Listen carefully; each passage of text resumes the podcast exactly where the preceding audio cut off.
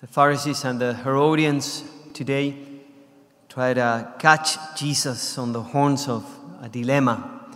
Is it lawful to pay taxes or not? If he says yes, as the Herodians expect, he will anger the crowds.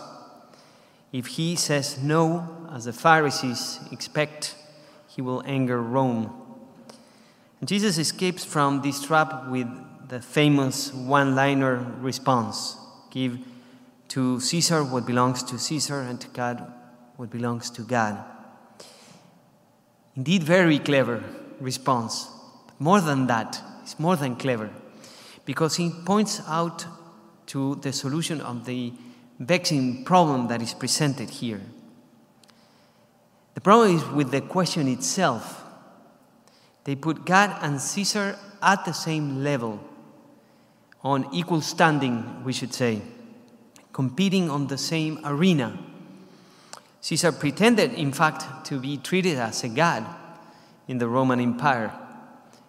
People had to offer sacrifices and incense to him, and the coin said the following not only had the, the image of the Caesar Augustus, but it says Tiberius Augustus, Augustus Caesar, son of the divine Augustus. And on the other side of the coin, he said Supreme Pontiff. If this is so, then yes, you have to choose. It is an either or dilemma Caesar or God. Pick your side. Give to Caesar what belongs to Caesar, says Jesus. If he is a civil authority, that's follow the law and, and pay your taxes. That's it. But give to God what belongs to God. The problem is that God and Caesar do not stand on equal grounds. Give to God the image that is His, and that is you. You're made in the image and likeness of God. You're the coin that He crafted with his own image. So you belong to the Lord.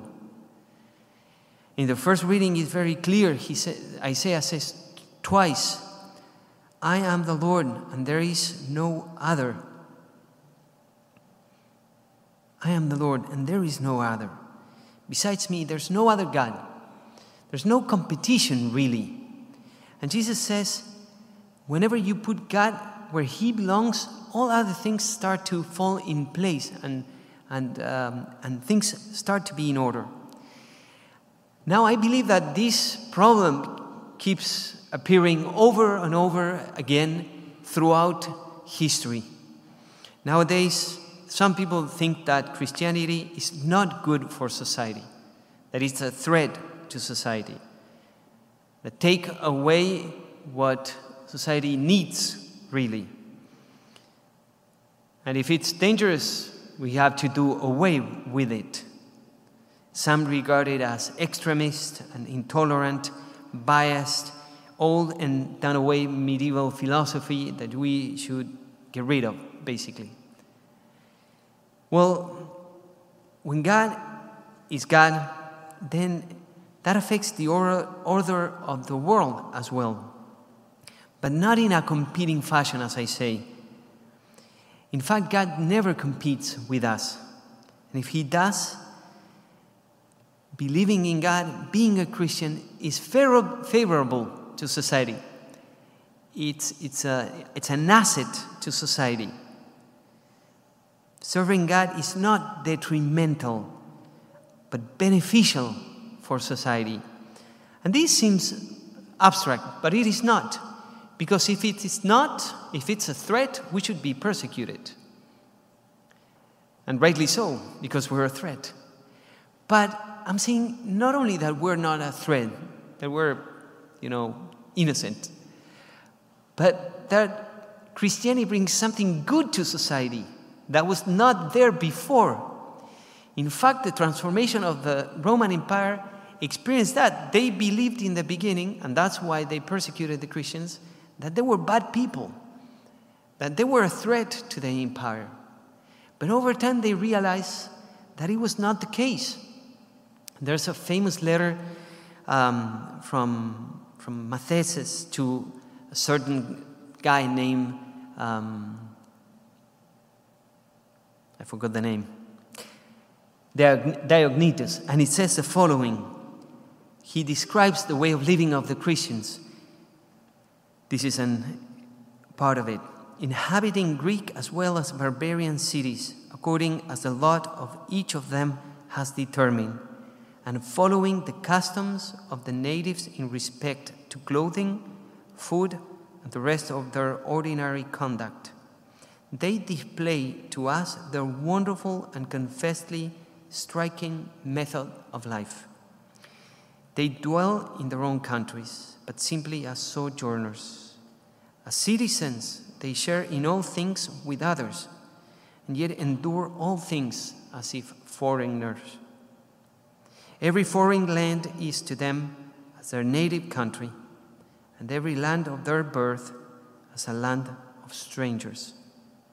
They marry, as do all others, they beget children, but they do not destroy their offspring. They have a common table, but not a common bed. They are in the flesh, but they do not live after the flesh. They pass their days on earth, but they are citizens of heaven. Today, the world needs again to hear that Christianity is not a threat, but a blessing. A blessing, really. And that is proven in history many times. There were hospitals the, with the Greeks, um, as early as the Greeks, but only in the fourth century it was created the first civilian hospital. And it was not until the Christian period that that came about, just to put one example. And it took place with the founding of the first Christian hospital in Eastern Byzantine Empire by Basil the Great, and that is Saint Basil Bishop. He was the first one. And then he expanded uh, throughout Europe, and from the 5th to the 15th century, it changed and took different forms. But only in the modern era, uh, care and healing would transition, transition into the secular hands. Same thing with education. Education is old as dust. China had a system of education, the Greeks educated their people. But education was something for the elite, for those who could afford it, not for everybody. Until Joseph Calasanz, who was a priest in the, at the uh, 1500s in Spain, founded the pious schools, providing free education to the sons of the poor and that was a revolution in the time, a great revolution. A radical break with the class privileges of that time. Now we take it for granted. Everybody has to have education. Not so way back then. And after him, many others, like St. John Baptiste LaSalle. We have the Christian uh, schools, the LaSalle brothers. We offered or we promoted Many Christians promoted the scientific method, which now they say, they say that we are against science. All, on the contrary, we're pro science. The forerunner of modern science, many say, is Roger Bacon. He was a Franciscan friar living in the 13th century. Emphasized the study of natural phenomena through observation, hypothesis, experimentation, and independent verification.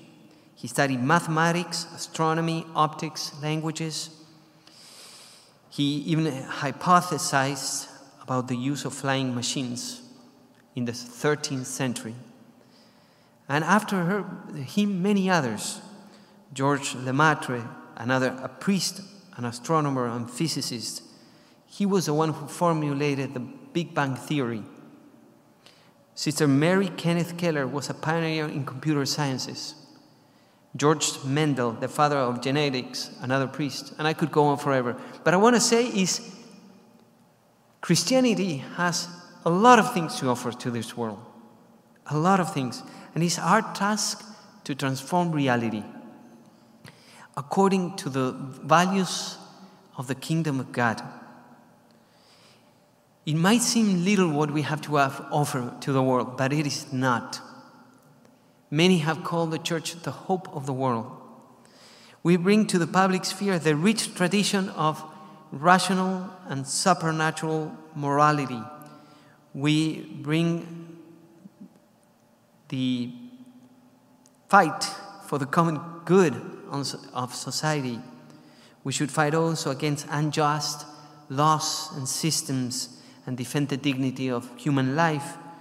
We should pray for our leaders as well. When we let God outside the public arena, we are not doing good not only to God, but to society.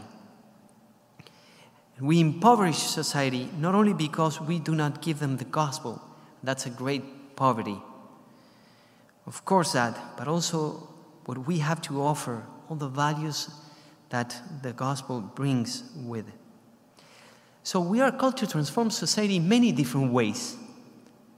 And we, we have to, to step up to the plate in the workplaces. We are to do that not only because we get paid, but with a higher expectation, because we're serving not men, but God. That should trigger in us to do things better, not worse.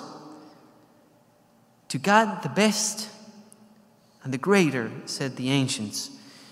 We have a greater incentive, not only the paycheck, but the recognition, not only of our colleges or, or, or, or peers, the recognition of God Himself. Our faith should make us better workers with higher work ethics with a true desire to serve in whatever we're doing. And the same applies for students and the way we study. In our families, our families should be lights, beacons of light on this world where everything's divided. People are more and more isolated. They feel alone and uncomprehended, unlistened. We should be having families where people can draw near, not just for the sake of the family, but as a light that shines in the darkness. And last, I cannot but say it, the elephant in the room, the way we vote. I speak as a non American here. I cannot vote in this country. But I love America. I truly do. And I worry about America. So I invite you first and foremost to vote with the mind of Christ with, with, um, a, with his criteria. I don't know if you read it or if you are even aware, but the USCCB put out a document. It's called Forming Consciences for Faithful Citizenship. And I encourage you to read it. At least skim through it because it's kind of lengthy, but it's really good. And it lays down the foundation of our teachings when it comes to social matters. It gives us some guidelines on, not exactly, it doesn't say how, uh, whom to vote. And it's true that we are not, and we shouldn't be, single issue voters. We should pay attention to the totality of all the many things that are problematic. But also, we should know that not all issues are equal. The document says very clearly that life is primary. In the introduction, it says the following the threat of abortion remains our preeminent priority because it directly attacks life itself, because it takes place within the sanctuary of the family, and because of the number of lives destroyed. At the same time, we cannot dismiss or ignore other serious threats to human life and dignity, such as racism, the environmental crisis, poverty, and the death penalty and many other topics that come into place as well. But make sure to put your faith in God and not in any particular party that will not save us because they're not God. Do not put all your trust on them. Trust in Christ and put Him first. Pay your tax, but you belong to God. We all do. We don't need new policies only. We need new hearts. And that's why we need the gospel. The transformation of society begins when hearts are transformed. We can have so many laws that if our hearts are not transformed, no one will keep. So we need to pray and repent and ask God to reign over us and the country we live in and step up to the plate because we are the light of the world.